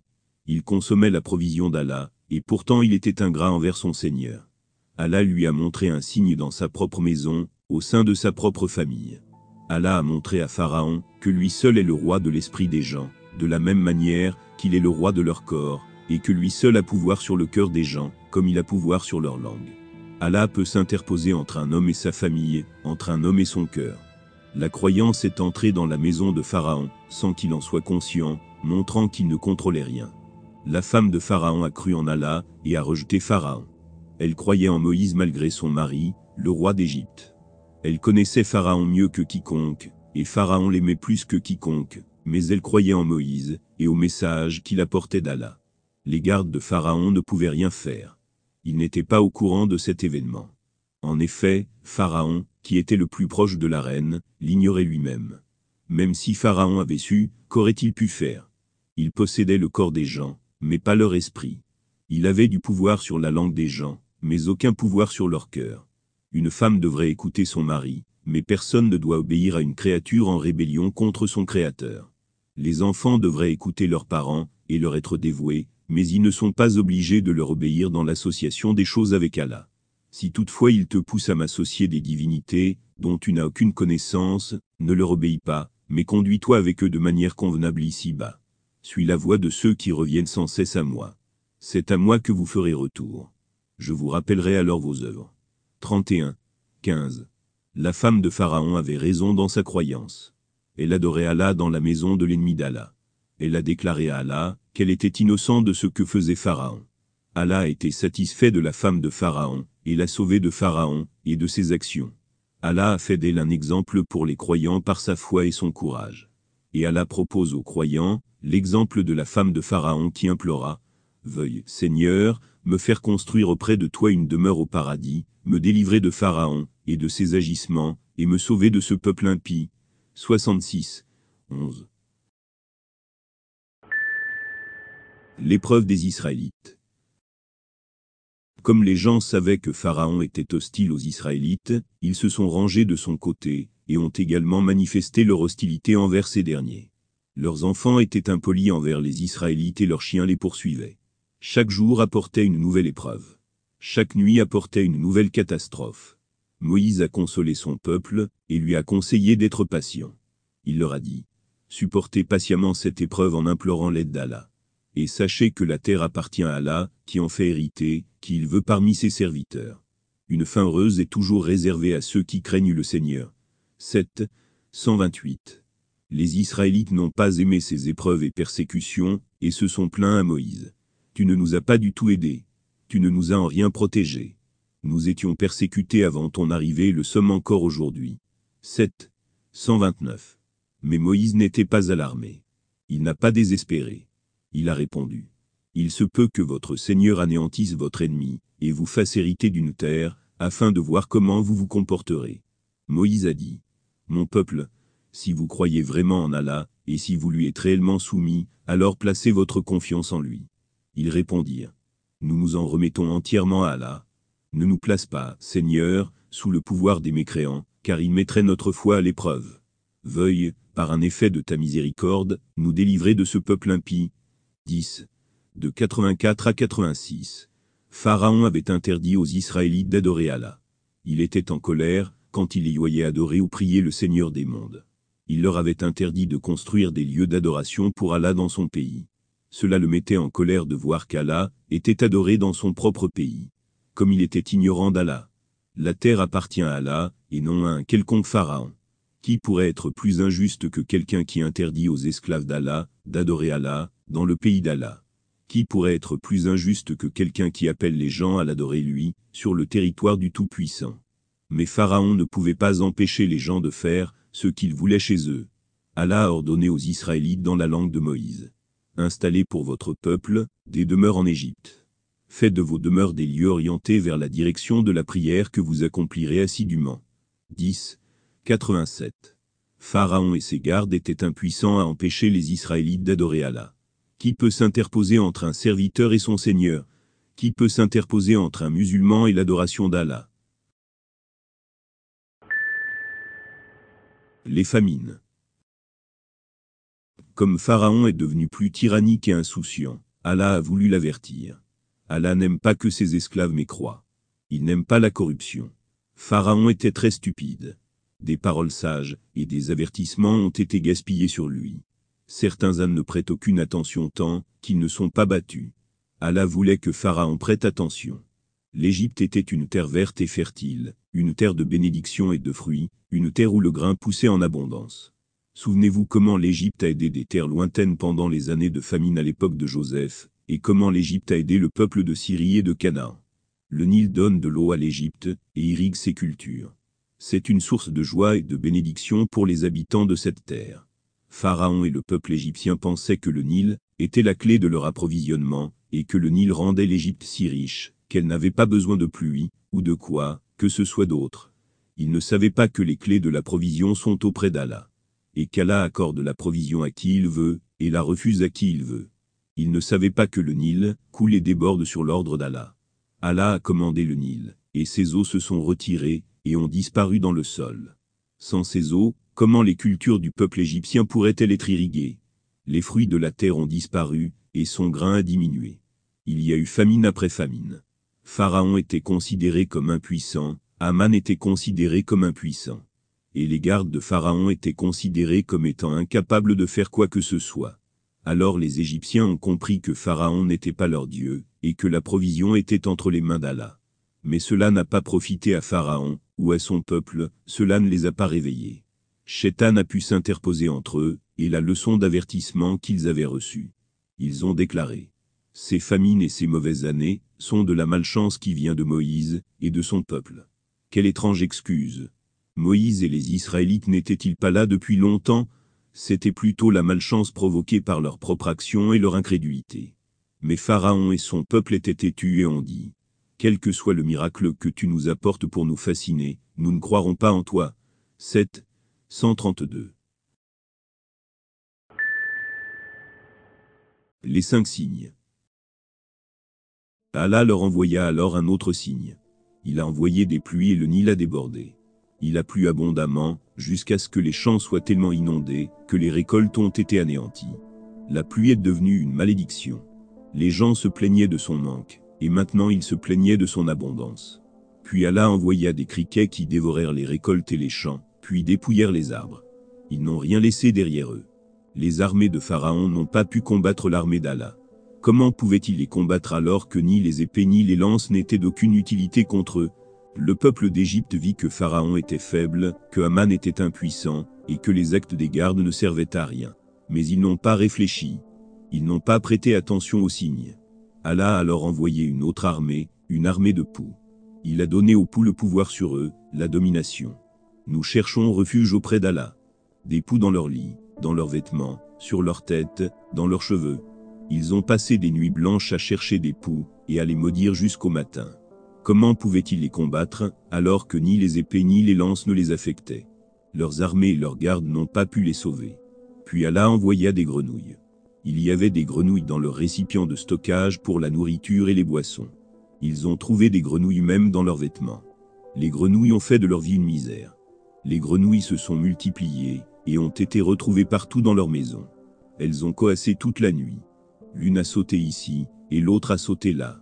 Chaque fois qu'ils en tuaient une, dix autres apparaissaient. Les gardes étaient impuissants contre les grenouilles. Allah envoya alors un cinquième signe contre eux. Le sang. Leur nez saignait, et cela les affaiblissait et les épuisait. Leurs médecins étaient incapables de les traiter. Aucun médicament n'a aidé. Chaque fois qu'il voyait un signe, il disait à Moïse, Demande à ton Seigneur de nous retirer cette affliction. Nous nous repentons et nous croyons. Nous renverrons les Israélites avec vous. Mais quand Allah leur a enlevé l'affliction, ils ont rompu leur promesse. Nous les avons alors éprouvés par les inondations, les sauterelles, les poux, les grenouilles et le sang, autant de signes parfaitement clairs que, dans leur impiété, ils ont accueilli avec orgueil et fierté. 7. 133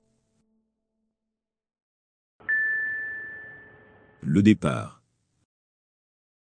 Les Israélites ont compris qu'ils ne pouvaient plus vivre en Égypte. Même s'il s'agissait d'un vaste pays, quel usage pouvaient-ils faire de sa fertilité et de ses bénédictions, alors qu'ils étaient comme en prison subissant toutes sortes de tourments et d'humiliations? Combien de temps pourraient-ils être patients? N'étaient-ils pas des êtres humains souffrant de blessures et de douleurs? Allah a révélé à Moïse qu'il devait conduire les Israélites hors d'Égypte. Les gardes de Pharaon en ont entendu parler, et en ont informé leur souverain. Une nuit, Moïse a conduit les douze tribus d'Israélites, chacune avec son propre chef, hors d'Égypte vers la Terre Sainte. La route vers la Syrie était directe et bien connue. Elle passait entre les deux terres. Moïse l'avait déjà parcourue, lorsqu'il était allé à Madiane, et aussi quand il était retourné en Égypte. Mais Moïse voulait aller dans un sens, alors qu'Allah voulait qu'il aille dans un autre. Ce qu'Allah voulut se produisit. Dans les ténèbres, Moïse a pris la mauvaise route, et, lorsque Moïse a commis cette erreur, ce qu'Allah a voulu s'est produit. Moïse avait l'intention d'emmener les Israélites vers le nord. Cependant, c'est vers l'est qu'ils se dirigeaient maintenant. Ils se sont retrouvés sur les rives de la mer Rouge. Ô protecteur, ô veilleur, où sommes-nous à présent? La réponse fut Nous sommes sur le rivage. À l'aube, ils se sont retournés et ont vu un énorme nuage de poussière. Ce nuage imposant qui remplissait l'horizon était après eux, il s'agissait d'une grande armée en mouvement. Des voix se sont élevées, disant Ô fils de Amram, qu'as-tu contre nous pour comploter de nous faire tuer? Tu nous as amenés au bord de la mer pour que Pharaon puisse nous tuer ici comme des rats quand il n'y a aucun moyen de s'échapper.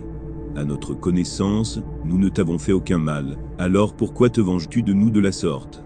Les difficultés et les afflictions que nous avons déjà endurées n'étaient-elles pas suffisantes pour toi sans que tu nous amènes ici?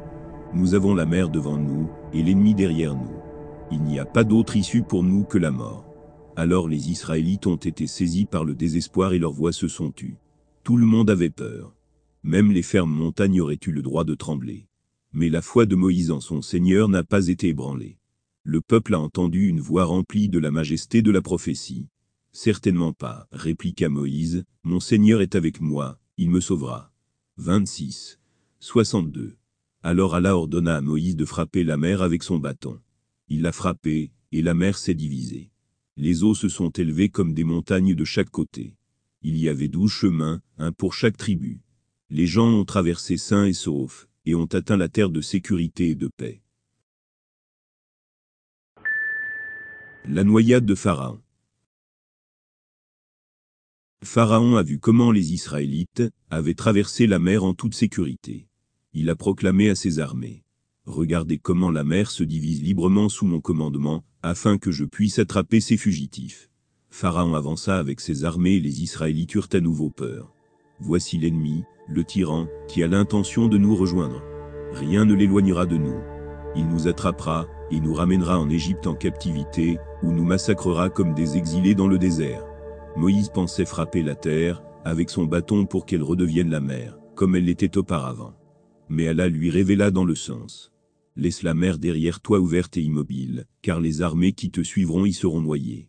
44. 24. Quand Pharaon et ses armées atteignirent le milieu du chemin à travers la mer, celle-ci les inonda. Ce n'est que maintenant, avec les vagues qui se brisent autour de lui, que Pharaon fait face à la vérité. Jusqu'à ce que, quand la noyade l'a rattrapé, il s'est exclamé.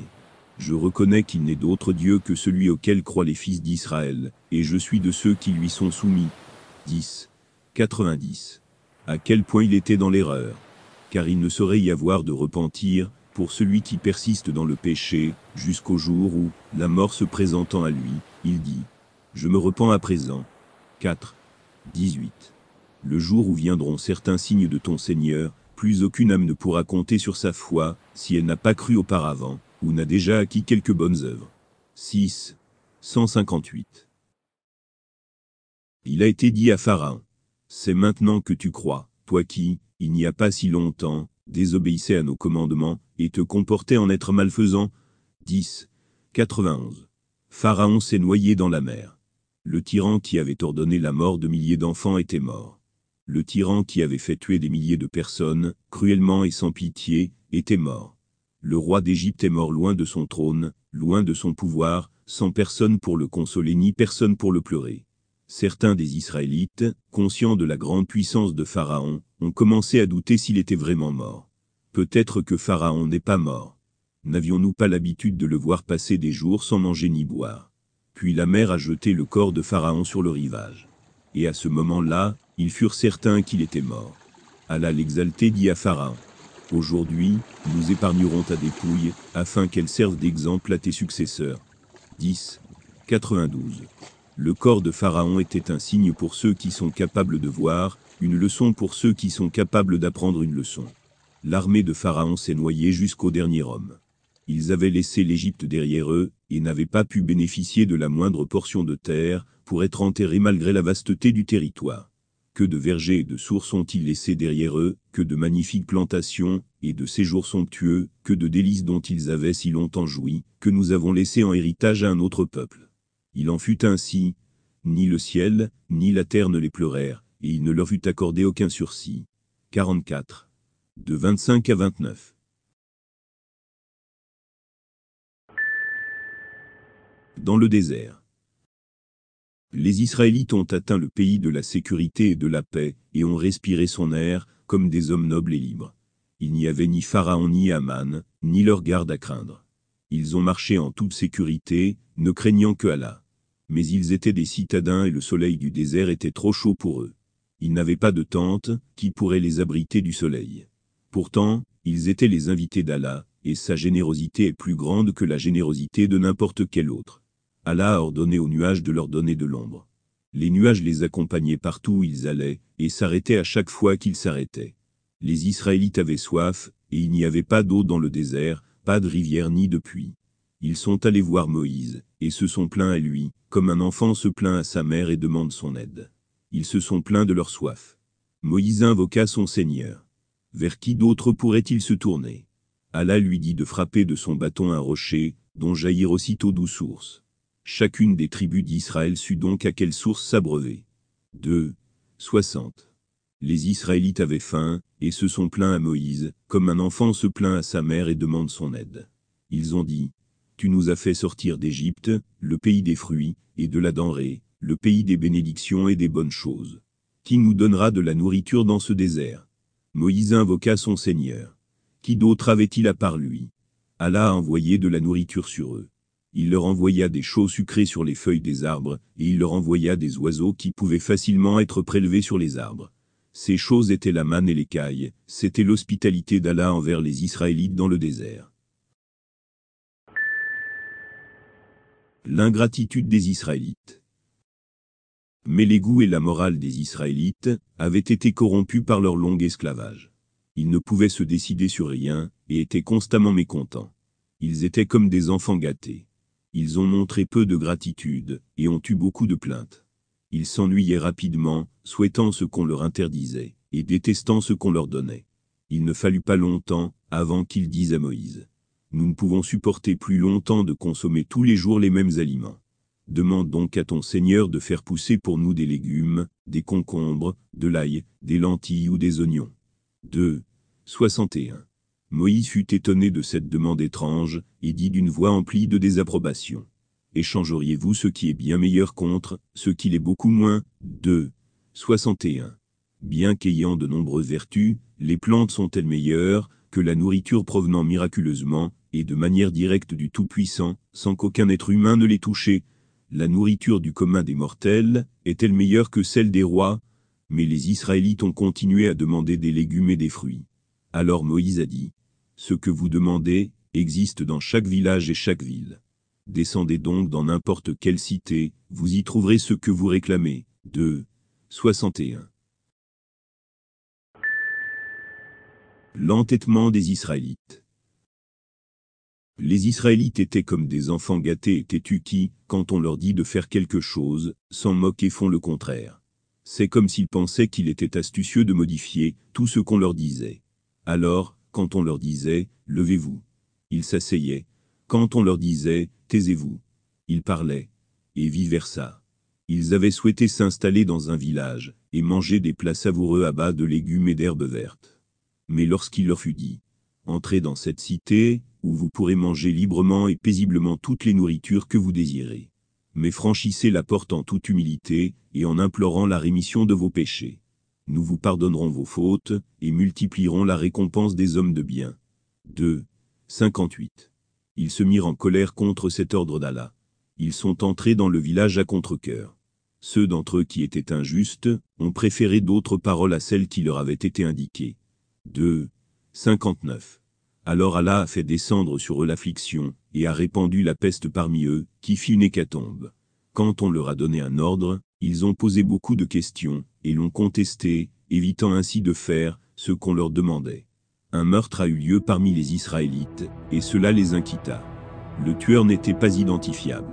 Ils sont allés voir Moïse et ont dit, Ô prophète d'Allah, aide-nous à résoudre ce cas et demande à Allah de nous dire clairement qui est le tueur.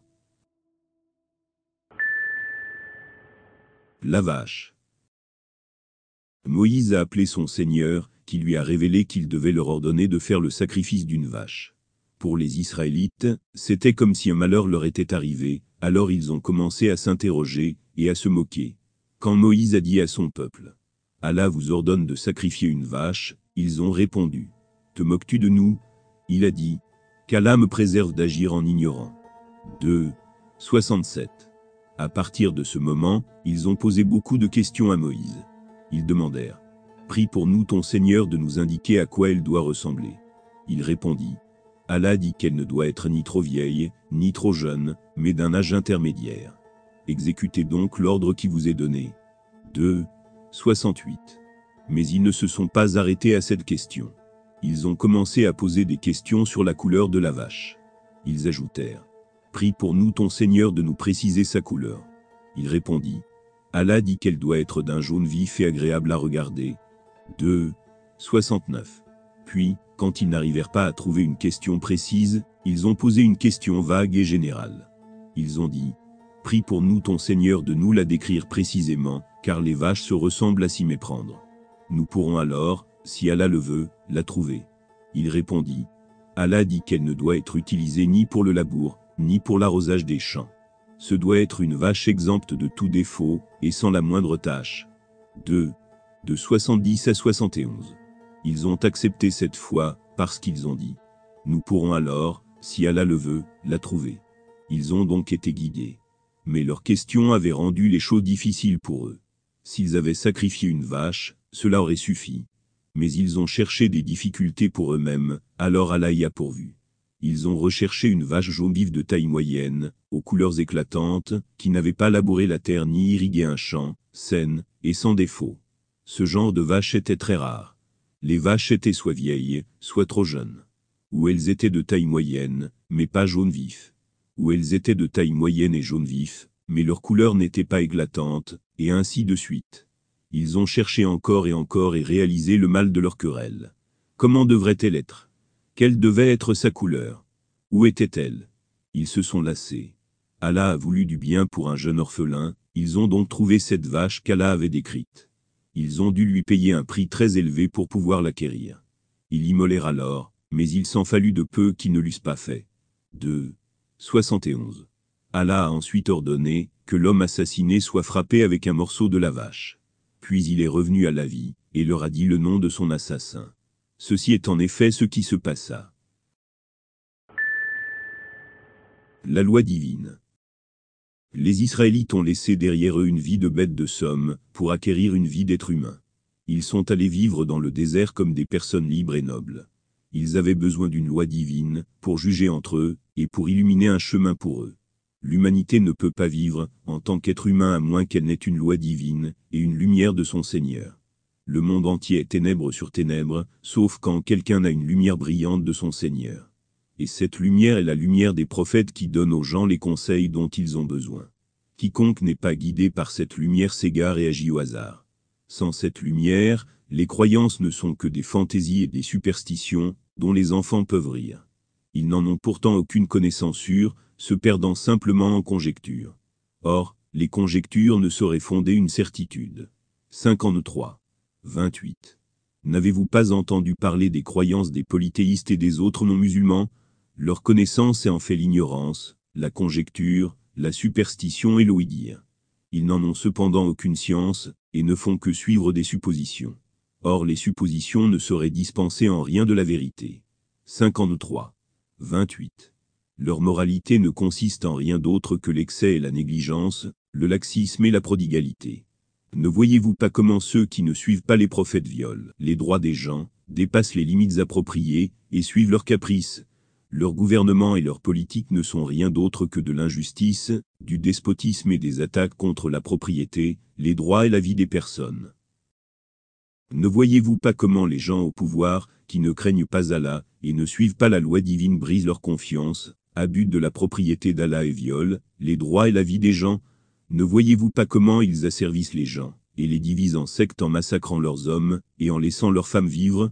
Le monde entier n'est que ténèbres, dans les ténèbres à l'exception de celui qui a une lumière brillante de son Seigneur. Ces ténèbres, accumulées les unes au-dessus des autres, sont si profondes que celui qui y tendrait la main, aurait toutes les peines du monde à la distinguer. Quiconque est privé de lumière par Allah, ne saurait trouver la lumière. 24. 40. Le prophète enseigne aux gens comment adorer Allah. Il leur apprend également comment se comporter les uns avec les autres. Le prophète enseigne aux gens ce qui est correct dans la vie et ce qui est correct dans la religion. Il leur apprend à manger, à boire, à dormir, à s'asseoir, à se comporter dans toutes les situations. Le prophète enseigne aux gens comment vivre tel un bon père, qui enseigne à ses enfants bien-aimés. Les gens ont besoin de l'enseignement des prophètes autant, voire plus, qu'ils n'ont besoin de l'enseignement de leurs ascendants, lorsqu'ils sont jeunes. Ceux qui ne reçoivent pas cet enseignement prophétique, et n'apprennent pas les bonnes manières des prophètes sont comme des arbres sauvages. Ils grandissent sans surveillance, donc en eux vous percevez, le scabreux et l'avilissement. La Torah. Allah n'a pas voulu que les Israélites périssent comme d'autres nations, qui n'avaient ni livre ni conseil provenant du tout miséricordieux, avaient péri. Il ne voulait pas qu'ils agissent au hasard comme d'autres nations l'avaient fait. Allah a ordonné à Moïse de se purifier et de jeûner pendant trente jours. Ensuite, il devait se rendre sur le mont Sinaï, afin que son Seigneur puisse lui parler, et lui octroyer un livre qui guiderait les Israélites. Moïse a choisi 70 hommes de son peuple pour être témoins de ces événements, car les Israélites étaient un peuple querelleur. Comme la communauté doit avoir un chef, il a dit à son frère Aaron, Remplace-moi à la tête de notre peuple, jusqu'à mon retour. Agis pour le mieux, et garde-toi de suivre la voie des êtres malfaisants. 7. 142. Moïse s'est mis en marche en direction du lieu d'arrivée défini par son Seigneur. Son ardent désir d'atteindre cet endroit l'a précipité en avant, et il est arrivé le premier au mont Sinaï. Allah a dit, Pour quelle raison, Moïse, as-tu devancé les tiens? Il répondit, Ils sont sur mes pas, Seigneur. Quant à moi, je me suis hâté pour t'être agréable. 20. De 83 à 84. Allah lui a ordonné de compléter son rendez-vous avec son Seigneur en restant 40 jours en tout. Son Seigneur lui a parlé intimement et l'a rapproché de lui. Cela a accru le désir de Moïse, et il a dit, Seigneur, montre-toi à moi que je puisse te voir. 7. 143. Allah savait que cela n'était pas possible pour Moïse. Nul ne saurait l'embrasser du regard, tandis que lui-même embrasse les regards de sa science. Il est celui qui connaît les réalités les plus subtiles et les mieux cachées. 6. 103. Même les montagnes sont incapables de supporter ces paroles, alors que dire de le voir? Si nous avions fait descendre le Coran sur une montagne, tu l'aurais vu s'affaisser humblement, et se fendre par crainte d'Allah. 59. 21. Le Tout-Puissant lui a répondu. Tu ne me verras pas, mais regarde vers la montagne. Si elle demeure en place, alors tu me verras. Et lorsque son Seigneur se manifesta au-dessus de la montagne, il la réduisit en poussière. Moïse s'écroula foudroyé. Lorsqu'il revint à lui, il dit, Gloire te soit rendue. Je reviens à toi, repenti, et je suis le premier des croyants. Le Seigneur dit, Moïse, je t'ai préféré à tous les hommes en te choisissant comme messager et en t'adressant la parole. Reçois donc ces faveurs en homme reconnaissant. 7 de 143 à 144. Moïse a pris les tablettes qui contenaient tous les avertissements dont les Israélites avaient besoin, et les détails de toutes choses les concernant. Allah lui a ordonné de s'en emparer avec force, et d'ordonner à son peuple de faire de son mieux, par rapport à celle-ci. Quand Moïse s'est rendu auprès des soixante-dix hommes de son peuple, et leur a dit, ce qu'Allah lui avait donné, ils ont dit avec insolence Moïse, Nous ne te croirons, que lorsque nous verrons Allah de nos propres yeux. 2. 55. Allah était en colère contre cette impudence, alors un coup de foudre les a frappés pendant qu'ils regardaient. Ils ont réalisé qu'ils ne pouvaient même pas endurer ce coup de foudre qu'Allah avait créé. Alors, comment pourraient-ils supporter la lumière d'Allah? Moïse invoqua son Seigneur et dit, Tu aurais pu, Seigneur, si tu l'avais voulu, les faire périr avant ce jour, et moi avec eux. Nous feras-tu périr jusqu'au dernier pour les agissements de certains insensés parmi nous? 7. 155. Allah a exaucé la prière de Moïse, et les a rendus à la vie, afin qu'ils puissent montrer leur gratitude. Le veau. Les Israélites avaient vécu avec les adorateurs d'idoles en Égypte pendant de nombreuses générations. Les Égyptiens de l'époque adoraient beaucoup de choses. Les Israélites avaient vu cela de leurs propres yeux. L'aversion pour le culte des idoles leur avait échappé, et l'amour pour ce culte s'était infiltré en eux, comme l'eau s'infiltre dans une vieille maison abandonnée. Chaque fois qu'ils en ont eu l'occasion, ils ont commencé à adorer des idoles. Leurs cœurs ont dévié, et leurs goûts ont été corrompus. Chaque fois qu'ils voyaient le chemin de la bonne guidance, ils ne le prenaient pas. Chaque fois qu'ils voyaient le chemin de l'erreur, ils l'empruntaient. Ils ont traversé la mer, et sont tombés sur un peuple qui vouait un culte assidu à des idoles, ils dirent, Moïse, désigne-nous une idole que nous puissions vénérer comme le font ces gens. Moïse s'est mis en colère et répondit, Vous êtes un peuple d'ignorants. Le culte de ces gens est voué à disparaître, et leurs œuvres sont vaines. 7. 238 à 139. Quelle incroyable iniquité Allah vous a béni, vous a préféré, et vous a donné, ce qui n'a donné à personne d'autre dans le monde entier. Chercherai-je pour vous une autre divinité qu'Allah, lui qui vous a élu parmi les nations? 7. 140.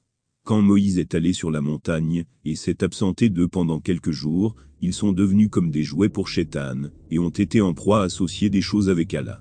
Un de leurs hommes, appelé le Samaritain, s'est levé, et leur a façonné un veau à partir de bijoux fondus. Il s'agissait d'un corps sans vie émettant comme un mugissement quand un vent léger s'y engouffrait. Certains Hébreux s'étaient alors exclamés. Voici votre Dieu et le Dieu de Moïse, qu'il a dû oublier. 20. 88. Les Israélites ont été séduits par ce veau, et se sont inclinés devant lui, leur cœur était si sourd et aveugle à la vérité. Comment?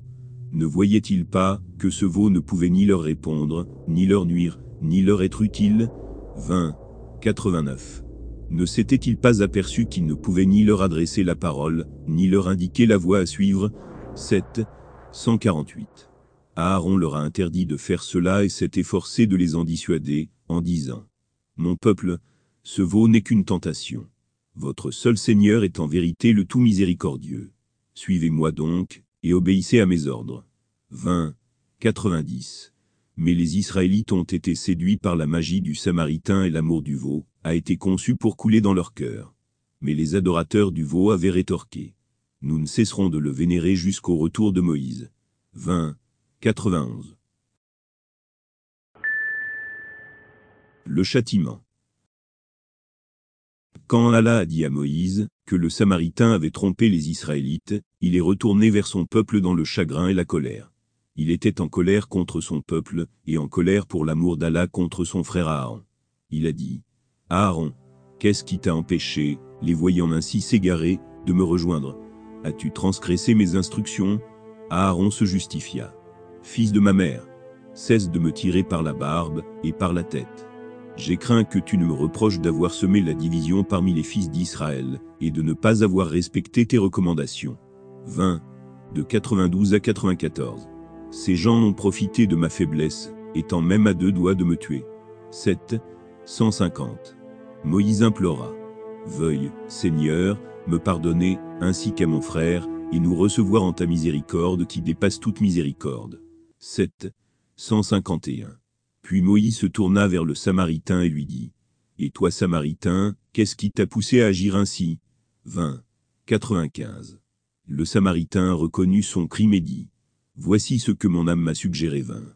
96. Moïse s'exclama, Va-t'en, ton châtiment consistera ici-bas à te déclarer intouchable. 20. 97. Moïse la punit en l'isolant. Il devait marcher seul, et vivre seul, comme une créature sauvage sans aucun partenaire. Quelle punition pourrait être pire? Celui qui pollue des milliers de personnes par le culte des idoles, devrait être considéré comme impur et rejeté. Celui qui s'interpose entre Allah et ses serviteurs doit être mis à l'écart. Celui qui appelle les gens à l'idolâtrie sur la terre d'Allah est un grand pécheur, la terre entière devrait être son cachot. Puis Moïse a ordonné que le veau maudit soit brûlé. Quand cela a été fait, il l'a jeté à la mer. Les Israélites ont vu le sort du veau qu'ils avaient adoré, et ont vu qu'il était faible et impuissant. Moïse s'est tourné vers les Israélites et a dit, Mon peuple, vous avez été injuste envers vous-même en un culte au veau. Revenez donc à votre Créateur en tuant vous-même les coupables. Voilà qui est préférable pour vous, et plus à même de satisfaire votre Créateur. 2. 54. C'est ce qu'ils ont fait. Ceux qui n'avaient pas adoré le veau, ont supprimé ceux qui l'avaient adoré. Alors Allah s'est tourné vers eux. Allah l'exalté a dit, Ceux qui ont voué un culte au veau d'or, seront inexorablement poursuivis par la colère de leur Seigneur et couverts d'humiliation ici-bas. C'est ainsi que nous rétribuons ceux qui inventent de faux dieux. 7. 152. C'est ainsi que les adorateurs de veaux seront traités jusqu'au jour du jugement. C'est ainsi que tous les adorateurs d'idoles, et ceux qui associent d'autres à Allah, seront traités jusqu'au jour du jugement. La lâcheté. Les Israélites avaient grandi en Égypte dans l'esclavage, l'humiliation et l'abaissement. Les enfants et les jeunes hommes n'avaient connu que ce mode de vie. Le sang avait gelé dans leurs veines. Cela s'est manifesté dans leur manque de courage, de respect de soi et d'enthousiasme. Ils n'étaient pas habitués à se diriger eux-mêmes, à lutter et à se battre. Ils n'avaient même jamais parlé de tels sujets. Guidés par la révélation d'Allah, Moïse voulait qu'ils entrent en terre sainte. Là, ils pourraient vivre libres et en sécurité. Mais Moïse a reconnu la lâcheté et la faiblesse du caractère des Israélites. Il voulait les inspirer, et leur faciliter les choses, car la terre sainte était contrôlée par un peuple fort et arrogant les Israélites ont refusé d'entrer en Terre sainte, jusqu'à ce que ces personnes arrogantes en aient été chassées. Moïse a mentionné la bénédiction d'Allah sur eux, comment Allah les avait préférés à tous les gens, afin qu'ils soient désireux de s'efforcer dans le chemin d'Allah, et de mépriser la vie humiliante et indigne qu'ils menaient. Moïse s'adressa un jour à son peuple en ces termes. Mon peuple, souvenez-vous des grâces, dont Allah vous a comblé en choisissant parmi vous des prophètes, en vous rendant votre liberté, et en vous accordant, ce qu'il n'a attribué à nul autre peuple de la terre. 5. 20. Puis il leur dit, La terre sainte est devant vous. Tout ce que vous avez à faire, est de vous lever, et de l'apprendre à vos ennemis. Quand Allah veut, et décrète quelque chose pour quelqu'un, il lui facilite l'accès. Il n'y a pas moyen d'éviter le décret d'Allah. Mon peuple, pénétrez dans cette terre sainte qu'Allah vous a promise. Ne tournez pas le dos à l'ennemi, courant ainsi à votre perte. 5. 21. Ce dont Moïse avait eu peur s'est produit.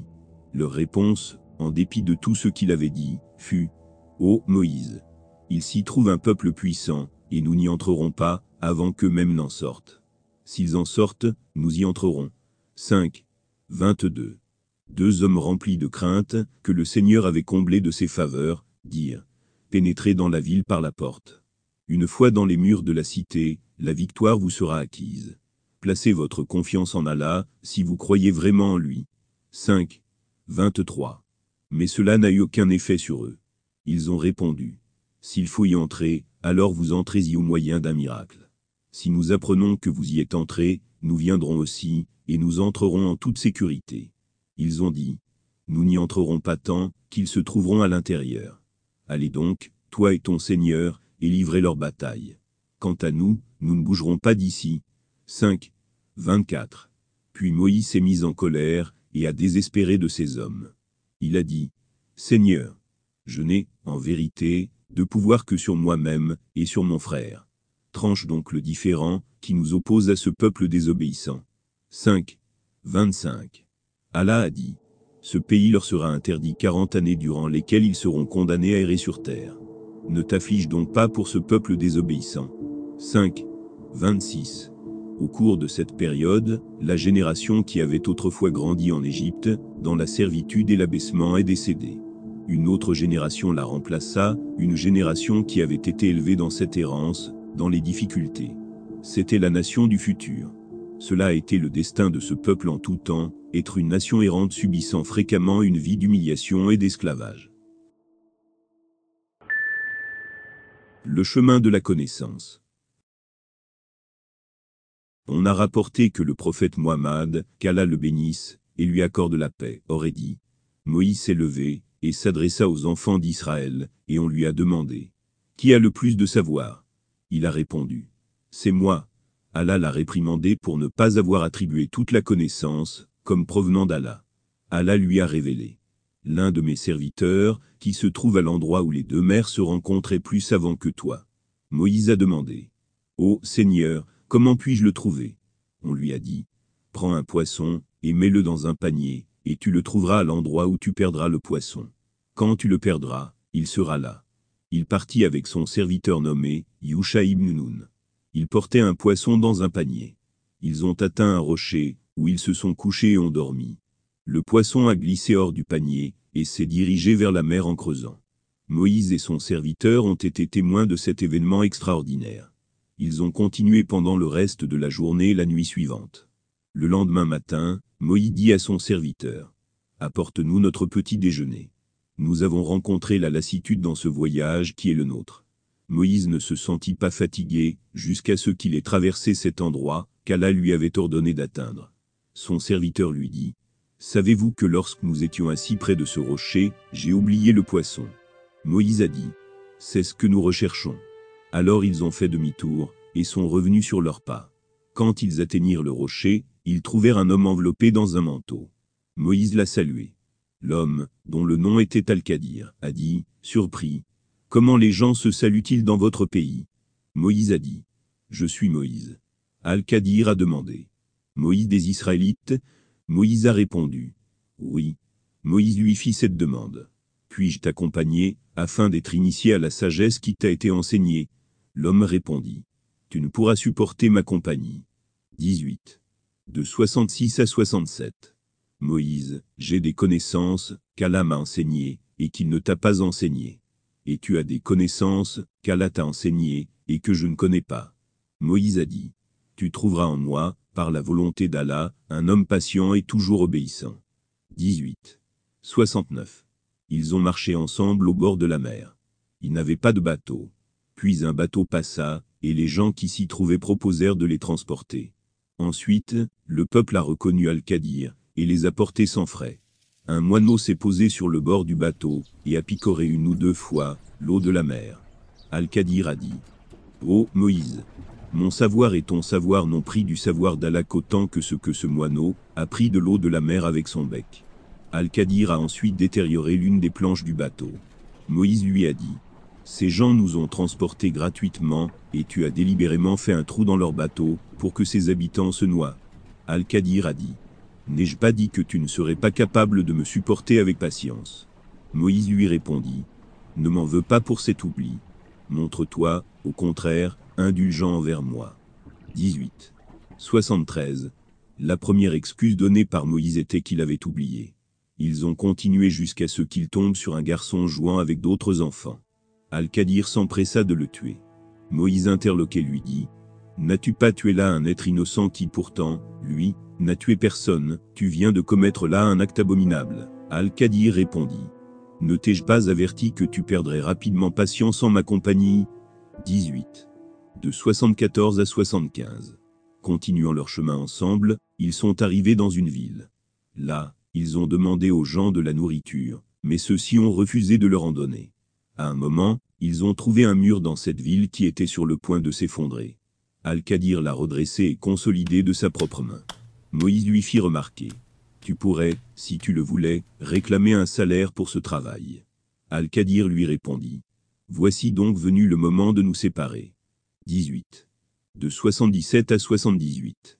Le prophète Muhammad, qu'Allah le bénisse, et lui accorde la paix, a dit. Qu'Allah fasse miséricorde à Moïse. Nous aurions aimé qu'il ait été plus patient, afin d'en savoir plus sur eux deux. Tiré du hadith 3401 de l'authentique de Boukhari. L'interprétation. Alors Al-Qadir a expliqué à Moïse. S'agissant du bateau, il appartenait à de pauvres travailleurs de la mer. J'ai voulu l'endommager, car ils allaient au-devant d'un roi qui s'emparait de force de toute embarcation en bon état. 18. 79. Quant aux garçons, nous avons eu peur, qu'ils ne poussent ses parents, qui étaient croyants, à transgresser la loi, et à renier la foi. Nous avons voulu que leur Seigneur leur donne en échange un fils plus vertueux et plus affectueux. 18. de 80 à 80. En ce qui concerne le mur, il appartenait à deux jeunes orphelins de la ville dont le père fut un homme vertueux. Sous le mur avait été enfoui un trésor à leur intention. Ton Seigneur, dans sa miséricorde, a voulu que les deux orphelins déterrent eux-mêmes leur trésor, une fois devenus adultes. Je n'ai à aucun moment agi de ma propre initiative. Telle est l'explication des gestes que tu n'as pu t'empêcher de condamner. 18. 82. Puis Moïse a réalisé que personne ne pouvait englober toute la connaissance d'Allah, et que certaines personnes ont accès à une infime partie de la connaissance de l'omniscient, tandis que d'autres en ont accès à une autre partie. Et au-dessus de tout détenteur de science, il y a un savant plus érudit que lui. 12. 76. Les Israélites après Moïse. Moïse est mort alors que les Israélites erraient encore dans le pays, comme une punition d'Allah, et comme un remboursement, pour ce qu'ils avaient fait. Allah les a affligés d'humiliation et de pauvreté de par sa colère. Ils avaient irrité Allah, celui qui avait nommé des prophètes parmi eux et les avait fait rois, et leur avait donné, ce qu'il n'avait donné à aucun autre peuple en leur temps. Allah, celui qui les avait sauvés de l'emprise de Pharaon, qui les soumettait à un mauvais châtiment, massacrant leurs fils, et laissant vivre leurs filles. Allah, celui qui leur avait divisé la mer, les avait secourus, et avait noyé l'armée de Pharaon sous leurs yeux. Allah, celui qui avait fait que les nuages les ombrageaient, et leur avait fait descendre la manne et l'écaille. Allah, celui qui a fait jaillir la terre pour eux et leur a donné à manger, et à boire en abondance. Ils ont remboursé tout cela en rejetant les signes d'Allah, en se rebellant et en transgressant. Ils ont irrité leur prophète Moïse, la plus gentille des créatures d'Allah envers eux celui qui était plus gentil avec eux que leur propre père et mère. Il était aussi tendre envers eux qu'une nourrice, l'est envers le bébé qu'elle nourrit, comme une tendre mère, l'est envers son enfant. Celui qu'ils ont maudit, a prié pour eux. Chaque fois qu'ils se moquaient de lui, il pleurait. Chaque fois qu'il lui était dur, il avait pitié d'eux. Il était celui qui les avait sauvés du tyran, et les avait fait sortir d'Égypte vers une terre de liberté et d'honneur, d'une vie d'esclavage misérable à une vie de noble liberté. Ils l'ont mis en colère, l'ont blessé, se sont obstinément opposés à lui, se sont moqués de lui et l'ont considéré comme l'homme ayant le moins de distinction parmi eux alors qu'il était le plus noble aux yeux d'Allah. Ne méritaient-ils pas leur châtiment? Allah ne les avait point lésés, ils se lésaient eux-mêmes. 16. 33.